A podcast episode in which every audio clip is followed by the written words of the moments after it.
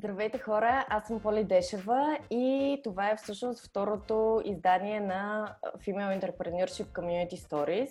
Днес ще си говорим с Мила Владиславова, както по-известна, а, за... и ще си говорим за нейните различни бизнес приключения, като в момента тя се занимава с две основни неща.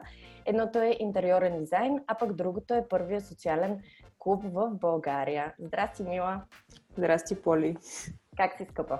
Къде те а, В момента съм в къщата The House, така по-известното място като The House. Ако някой му е интересно, може да прочете повече за проекта на thehouse.social. А, намирате ме в женската стая, където съм се скрила сама. Да. И съм се изолирала, съм изолирала основно от бебето, което а, така е сред моите основни занимания напоследък, освен всичко останало. Да, вярно. Как можах да го забравя да не го спомена в началото в интрото. А добре, как е в момента в къщата предвид ситуацията? Ами, къщата е хиляда квадрата, така че абсолютно възможно да се спазват всякакви мерки за социално дистанциране. Дезинфекцираме читачката няколко пъти на ден, имаме дезинфектанти на хода, хората са инструктирани какво да правят и в общи линии никой няма интерес да се блъска в някой друг нарочно, така че всеки си намира място за себе си и основно хората използват и градината, за да могат да си прекарват някакво време на въздух. Да, особено когато времето е приятно. А добре, а имате ли ам, хора, които трябва да се отказват заради ситуацията, нали, или пък определено по-малко посещаемост? Предполагам, че все пак има някаква Ами като цяло има някакъв а, брой от хората, които си прекратиха или замразиха абонаментите, но бих казала, че са пренебрежимо малко количество, за което супер много се радвам, защото къщата е по-скоро социален проект и ако нали, всички си замразят членството за времето на изваредното положение, ще ни е доста трудно да го спасим, като имаме предвид, нали, че трябва да плащаме найем и други сметки, които си вървят.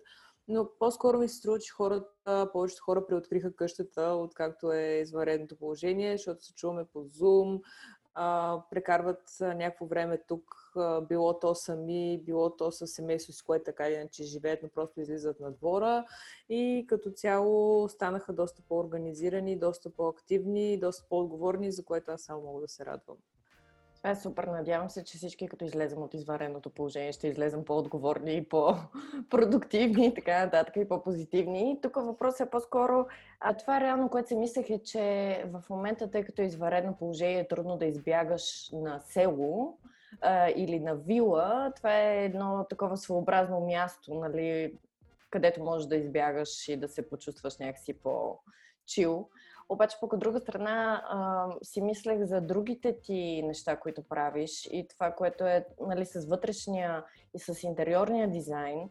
Предполагам, че в момента ремонтните дейности не са най-популярни, въпреки Напротив. че може и да се изненадам. Да, и аз Напротив.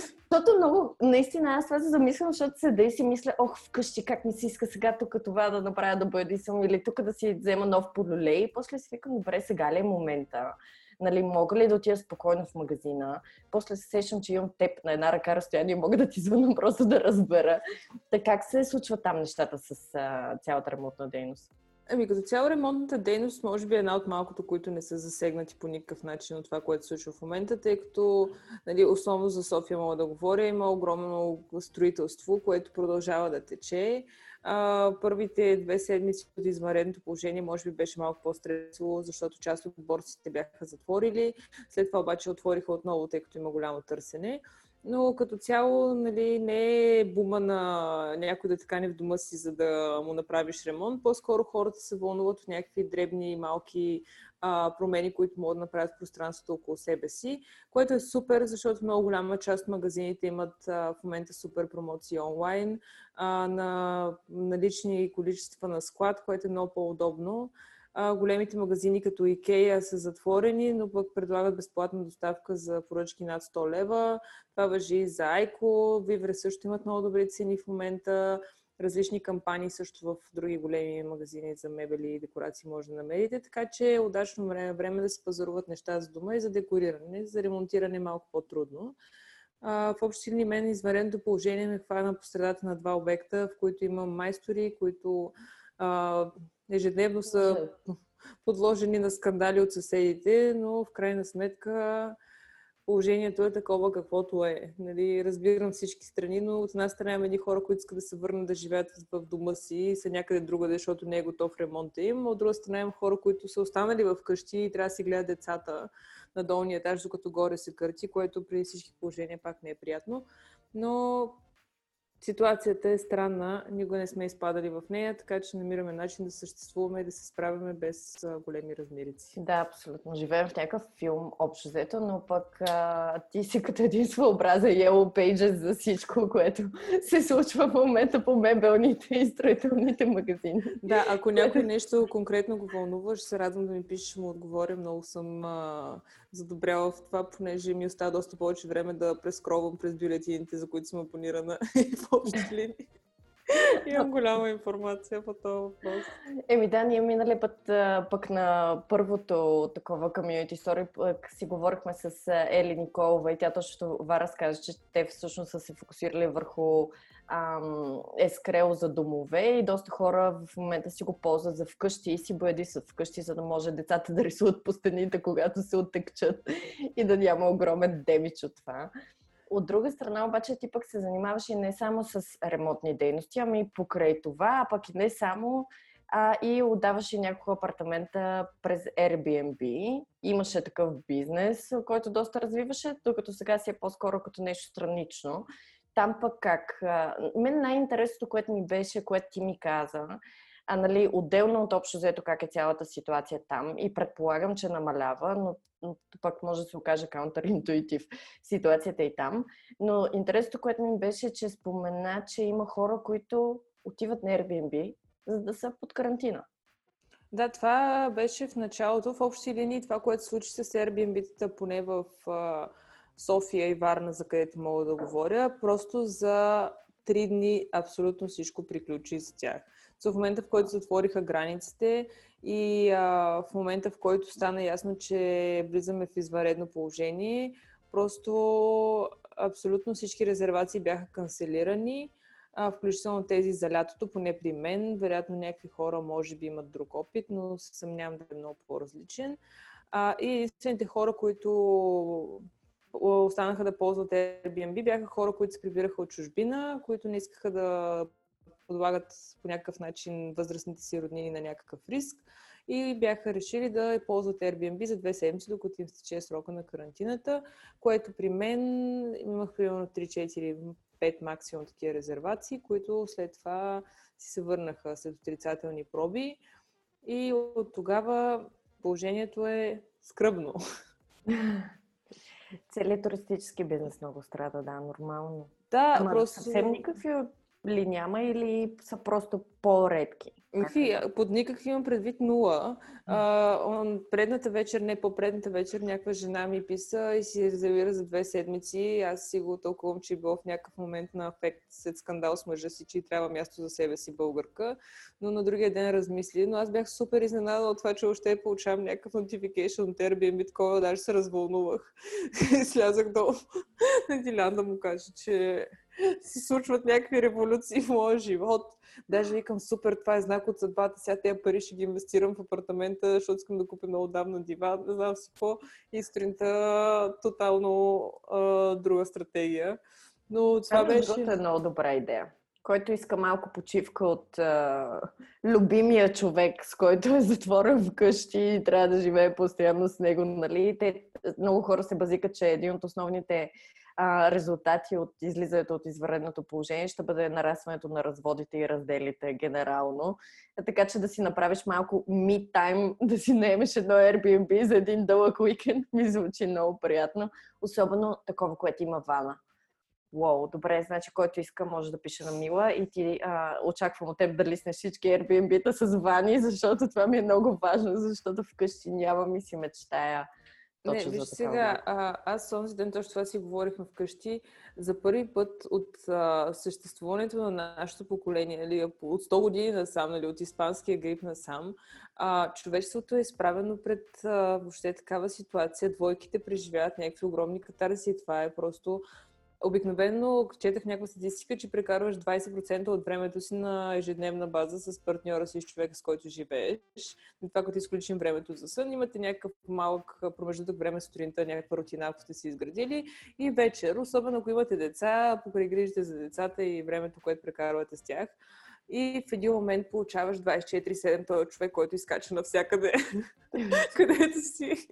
И Не можеш да се скриеш. да, и това просто е много интересно да наблюдавам някакви хора покрай нас, нали, които ги чувам а, как си комуникират или наблюдавам в интернет пространството нещата, които споделят. Просто е много забавно. Това е а, okay. Е. страхотно приключение. То, между другото, пък при нас това, което според мен ни спасява, че че с Ники сме постоянно в колове и той реално работи от тази стая. Сега съм се преместила само защото е по-светла, но аз съм в пещерата в другата стая, в кухнята и хола, която ти вече си отснела, нали, да, в да, да. той YouTube канал. Но реално ние имаме дни, когато за първи път се виждаме в 5 след обед. Ами това може би ще се окаже доста добра стратегия. Нас това, което ни спасява е, че имаме деца и че имаме двор и в общи линии а, много малко време ни остава за да се занимава с някакви битовизми. Не, че не намираме време нали, да нещо се сдъвчим, но по-скоро е забавно, отколкото да е някаква супер драма. Но да, това е нещо, което а, страшно оказва влияние на продуктивността сложно на, на продуктивността и въобще на времето, което отделяш за себе си.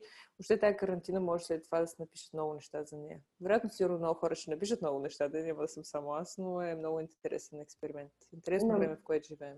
Абсолютно съм съгласна и на мен сега точно във връзка с, а, нали, с извареното положение ми е интересно пък всеки да питам има ли си поставени цели за, това, за този период. Ами, те са моите цели основни, чисто личен, в личен план. А, аз винаги съм спортувала сутрин, имам някаква рутина, но първата седмица на извареното положение ме вкара в а, много изкушения с разни питки, тежки манджи, които реших, че... Пасти. Да, да, всякакви такива. А, да, от две седмици сме на кето диета вкъщи, което за мен е изключително огромно предизвикателство, но сега се справям добре.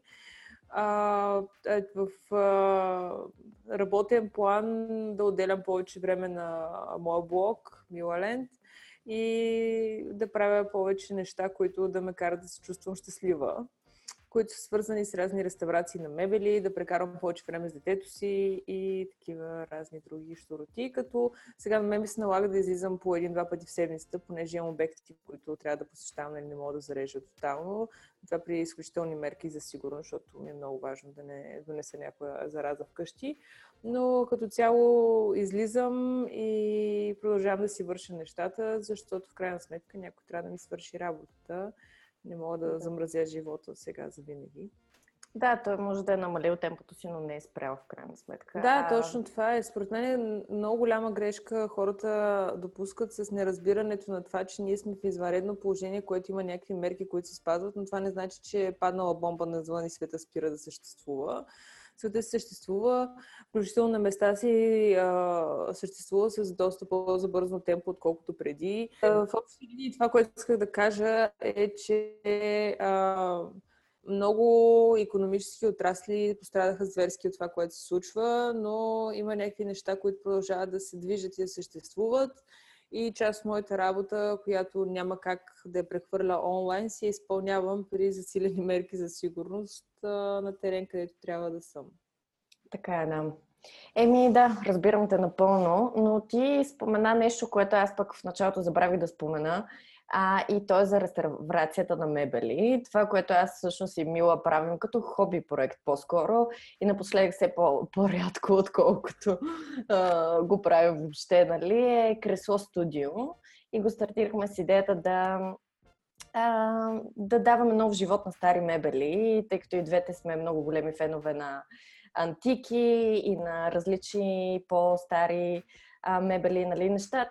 Общо взето вещи с история, такива, които имат какво да разкажат, много поколения са минали през тях, оставили са си твоя белек и по някакъв начин са станали уникални така.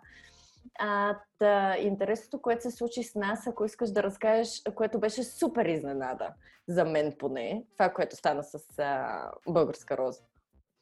Ами, това, което стана с Българска роза, Българска роза е един комплект, който се от два много стари над 100 годишни стола и една табуретка, която ние, които ние направихме, реставрирахме през 2017, може би 2017, нали, при почти 3 години. А, и ги бяхме показали в нашата първа изложба, обаче след това някакси много не ни се продаваха, искаме си ги запазим. И в един момент точно се обявяват на извънредното положение. Ме ми се обади през ни някаква жена от Добрич, която ги беше видяла, явно си е останала вкъщи, е ровила, е стигнала до нас. И супер ентусиазъм, така много настоятелно спя да ме убеди да ги продадем. Та три години по-късно продадахме едно от последните а, частици от а, нашата първа колекция на кресло и аз това реших, че сега е много удачен момент да започнем да правим втора колекция, което не знам колко време ще отнеме, но имайки предвид, че альтернативата ми в момента е да се вкарам с мъжа ми или да реставрирам мебели и избирам реставрацията на мебели. Добре, имам го предвид, значи този план, който си планирала за нас. Аз мисля, че до тук в този разговор ясно стана, че не можеш да се занимаваш с едно единствено нещо. И а, ти обичаш да казваш за себе си колко много неща си, през колко много различни бизнеси си минала и колко много различни бизнеси си успяла да фалираш. Нали, много така шеговито да го казваш, нали? Но реално да си поговорим малко за фейловете. Какво научи от тях? Колко пъти би консидърнала ти, че си фейлвала бизнес или фалирала? Как, как обичаш да го да ами, изразяваш по темата? В общи линии, както и да го наречем, то е едно и също, защото нали, ако фалита е финансовото измерение, провала си е емоционално някакво състояние, което човек преживява, когато много иска нещо да му се случи, а то не е станало. А, как ги преживяваш? Преживява всичко останало в живота. А, един от най-ценните уроци, които научих за толкова време, с което се занимавам с бизнес предприемачество, е, че а, изключително важно да знаеш кога да спреш да правиш нещо, което е огромен проблем, беше поне мой огромен проблем в началото, тъй като си мислих, че всичко е завинаги на всяка цена. И това, че аз имам някаква гениална идея и почвам да осъществявам и тя не се развива по начина, по който аз съм си представила, означава, че аз трябва да а, изнемогвам, да дам всичко от себе си, да накарам нещо да работи докато има неща просто, които не могат да работят, има неща, на които не има дошло времето. А, да вкарам някакъв контекст, през 2013 направих едно от първите заведения за здравословно хранене в София, което беше здравословен фастфуд на Лабин и Витушка срещу Макдоналдс и което беше моята много голяма, гениална идея, как аз ще а, разбия Макдоналдс революционно, след като направя альтернатива на друга, на другия тротуар и как хората ще идват вместо да ядат Биг Мак и ще ядат здравословните ми салати, което не се получи точно така, както си го представях. Да не кажа, че даже не беше близко до това, което си представях, че ще се случи. Но някакси а, първо не бях подготвена за индикациите на пазара, който не беше озрял за това. Нямах никакъв опит с бизнеса с храна, просто беше някакво супер въодушевление. И а, една година по-късно и доста загубени пари след това трябваше да преустановя дейност на това начинание. Но пък а, беше забавно. То реално изисква и много смелост да осъзнаеш. Нали, от една страна изисква смелост да започнеш нещо, но от друга страна изисква и доста смелост да осъзнаеш, че не му е вече дошло времето и да, и да разбереш да го затвориш. И според мен една година е един такъв ам, здравословен период, в който да осъзнаеш какво се случва и да избереш дали да продължиш или не. Докато има много хора, които продължават години наред да, да си блъскат главата в нещо, което да, то може да му дойде времето след 20 години, но защо трябва нали, да стръгълваш 20 години, докато стигнеш до този момент, а, за да може тази идея да озрее. А какви други уроци според теб? Но как, как може би тези а, провалени бизнеси ти помагат днес за стартирането на нови или когато си стартирала тези, за които говорихме в началото, нали? Мила Ленд и The House? Ами, първото много важно нещо, голяма разлика, че аз в началото а, имах желание в общи линии да правя всичко сама или масово така голяма част от контрола да я концентрирам в мен, защото не бях уверена, че някой друг може да се справи толкова добре с нещата, колкото аз бих се справила. Та това, което разбрах е, че дори нещата понякога да не се случват по начина, по който аз си ги представям, не значи, че няма друг правилен или работещ начин те да се случат. А в The House това, което е най-работещото е, че сме двамата заедно с Дилян, които ние се разбираме доста добре по отношение на работните ни задачи в къщата. Аз имам доста трагичен опит с офис бизнес, с така предишни мои връзки.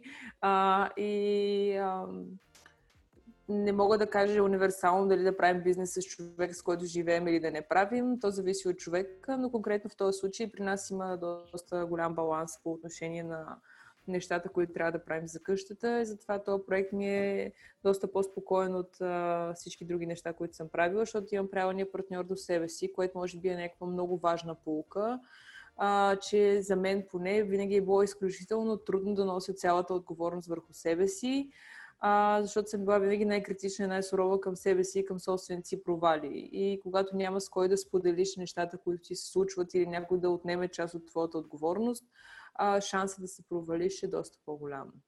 Да, благодаря ти да въздъхна по този повод, тъй като в WebDash аз реално съм сингъл фаундър и напълно разбирам, защото за първи път ми се случва да бъда сингъл фаундър.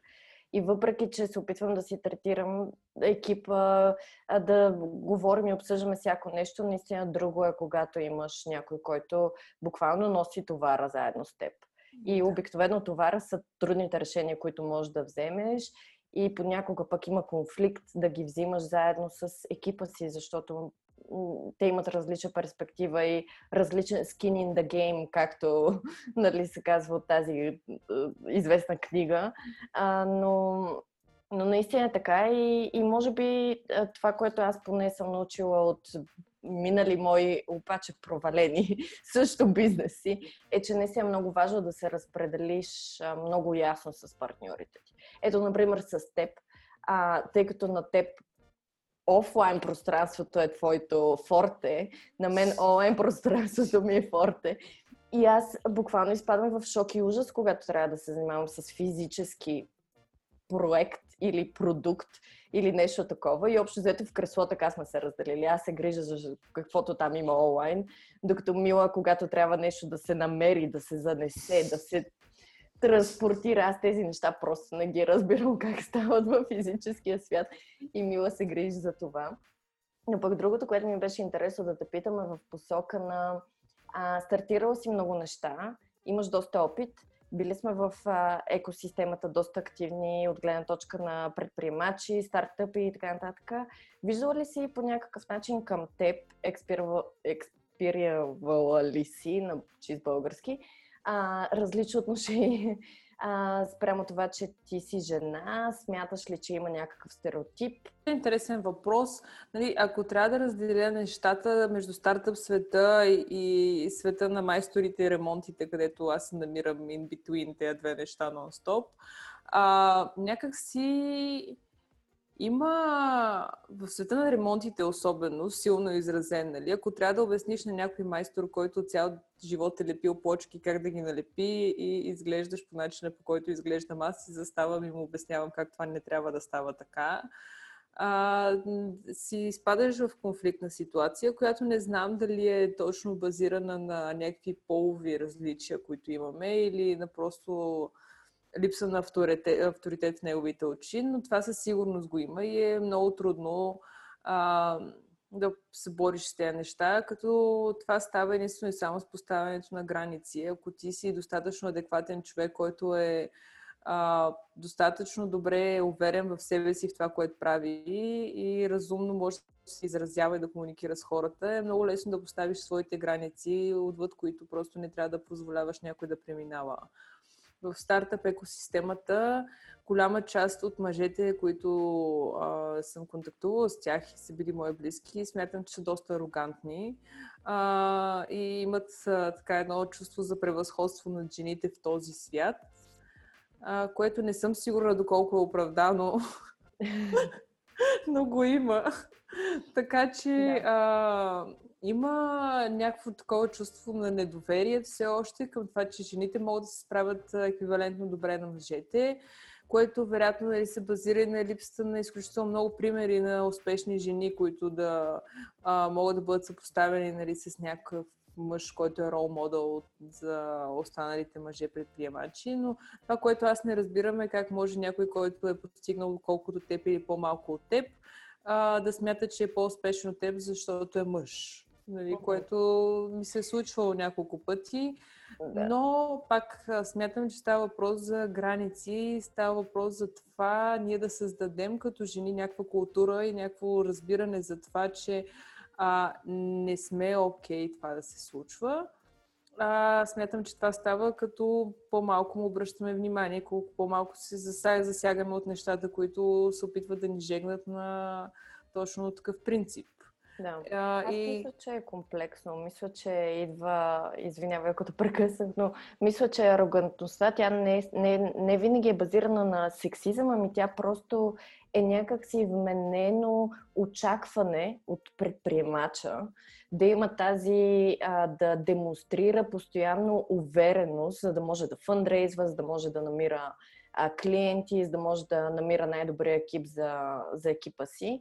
И въпреки, че според мен също го има този нюанс, че понякога е насочен към жените и любимия ми менсплейнинг, който сам, сам по себе си като термин може да е доста сексистски и не ми е любим, но пък много добре олицетворява точно едно такова поведение.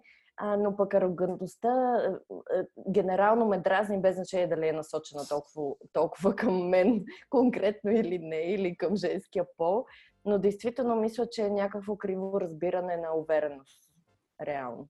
Да, то е много такъв елементарен психологически модел, че когато ти се чувстваш уверен в себе си, в това, което правиш, търсиш да доминираш някой, който считаш за по-слаб от теб, което е по нашите ширини значително силно застъпено, нали, тая мачощина и а, някакво разбиране, че мъжете са в някаква степен по-съвършени от жените или по-успешни.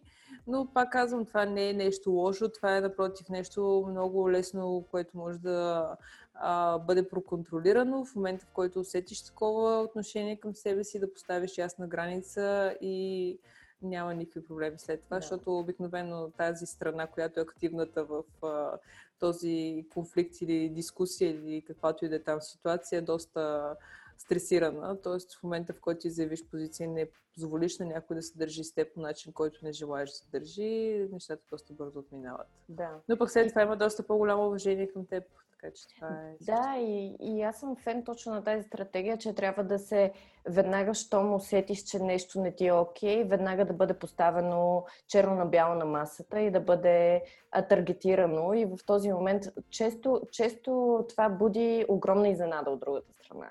Да. Нали, ама аз ти казах да се усмихваш, пък ти сега ми казваш, че това не е окей. А, очаквах просто да се усмихнеш, нали? Смисъл от този тип. Но все пак да кажа, нали, че аз мисля, че тази, тази арогантност, тя да, може да я има по-често в мъжете предприемачи, чисто защото по-често мъже са предприемачи, то малко, нали, наистина като един омагиосен кръг но съм срещала и доста жени, които са го, са го попили много успешно. И в крайна сметка ние, на нас идеята ни на Female Entrepreneurship България като общество е да, да култивираме това да се съпортваме като жени и така нататък, но на, нямаме, тук е ясно нали, да кажа, че нямаме становище всички жени са готини и с всички трябва да си партнираме и всички мъже мхм, имат нещо да коригират в себе си. Ами има жени, с които аз откровено не бих работила никога и в крайна сметка няма нищо лошо, просто сме различни характери и, и това е напълно файн. Да, а, значи тук това са такива много генерални а, изводи, които аз направих, които ясно, че а, основно ако влезем в темата за егото, страха и а, тяхните а, измерения в живота, може да си говорим 3 часа. Да, нали, това е които те- експириенс в крайна сметка. Нали? Тук Да. да. кажем, че никой от нас нали, не казва това е така, ами това е което ние сме видяли Да, по-често, е. отколкото не. А, нали, това, което е за мен идеята на нашата общност е не да казваме жените са равни на мъжете или жените са по-добри от мъжете да има някакво а, съревнование. Факт е, че жените и мъжете са различни. Те оперират, мислят и действат по различен начин масово. А, и това, което аз смятам за супер ценно в нашата общност е, че сме група жени, които си помагат помежду си и използват тази енергия, която разбират, с която умеят да боравят, за да случват някакви смислени неща за цялото общество или за нашия кръг като за начало. А, което нали, не е идеята да отричаме мъжете, напротив, аз смятам, че всеки един успешен проект е балансиран, има нужда от различни роли, хора с различни умения, а, с различно темпо на работа, така че да могат заедно да случват неща. Те не могат да бъдат разграничавани по полов принцип, напротив. Но това, което казвам е, че а, в моите наблюдения а, и това, което аз съм изпитала към, като отношение, случвало се нали, да изпитвам и такава агресия от към страна на жени, да не говорим за а, физическа агресия, за такава а, по-скоро вербална-емоционална агресия, но се случва да, да го получаваме от мъже това отношение, така че без значение от кого идва, аз смятам, че по-важно човек да а, контролира себе си, своите реакции в такива ситуации, за да може да излиза максимално леко от тях. Да, абсолютно. И това, което бих добавила е, че едно от най- най-успешните, според мен, поне правила за това да, ти да се развиваш като личност е да си имбрейснеш точно качествата, в които си добър. А, без значение те дали ти идват а, биологично или просто а, имаш таланти за нещо конкретно и там да се фокусираш. А, добре, ние доста задълбахме в женската тема. Интересно ми е да ми споделиш а, коя книга би препоръчала на жена, която се чуди дали в момента да стартира бизнес. Може да е специфично женска, може да е генерално, може да е комплекс. Нали, генерално предприемаческа, може да е комплекс между две, двете теми. Интересно ми е какво би казала на... Или може би на твоето 20 годишно селф. Какво би казала? Прочети сега, това е много важно за теб. Ами аз ще дам една много практична книга, която а, е много далеч от абстракциите на предприемаческата а, екосистема, защото аз установих, че това много късно, много ме е срам от това. А, но на може би 26-7 години аз осъзнах, че нямам абсолютно никаква финансова култура и моето отношение към парите е просто а, скандално. Нали, имаме пари, харчим, нямаме пари, не харчим, или имам възможност, правя нещата по начина, по който си представям, че трябва да изглеждат, без значение дали са в моя бюджет или не са.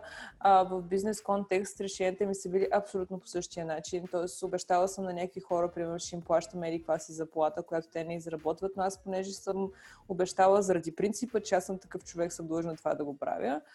И преди известно време си купих една книга, която се казва Умни пари на Стойне Василев, който е българин, за който аз не бях чувала, който има такъв финансов бекграунд, но изключително за мен полезно четиво по отношение на а, финансовата култура и въобще как да работим с пари защото няма как да говорим за бизнес, ако не говорим за пари. Аз много дълго време страдах от липсата на умението да говоря за пари, да преговарям за пари, да управлявам парите си, да спестявам, да имам някакво разумно отношение към това, което се случва. А, и много интересно, защото пък напоследък съм задълбала повече чета детски книги за възпитание и а, в общи линии отглеждане на деца, тъй като е много малко дете.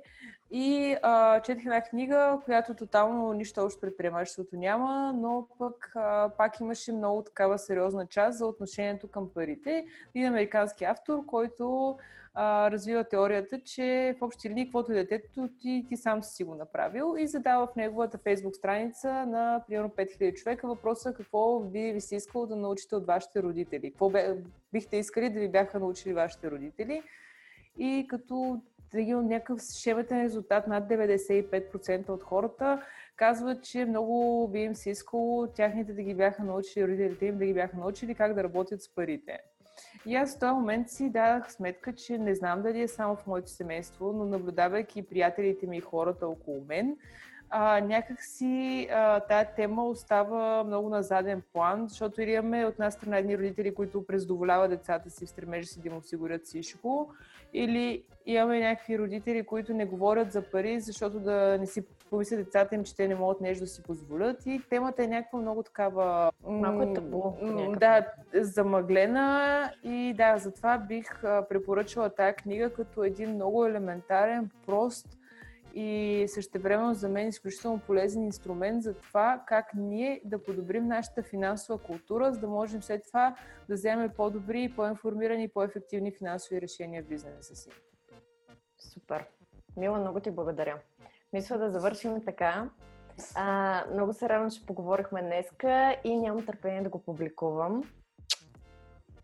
Мерси много. Хайде, чао. И от мен ми беше много приятно.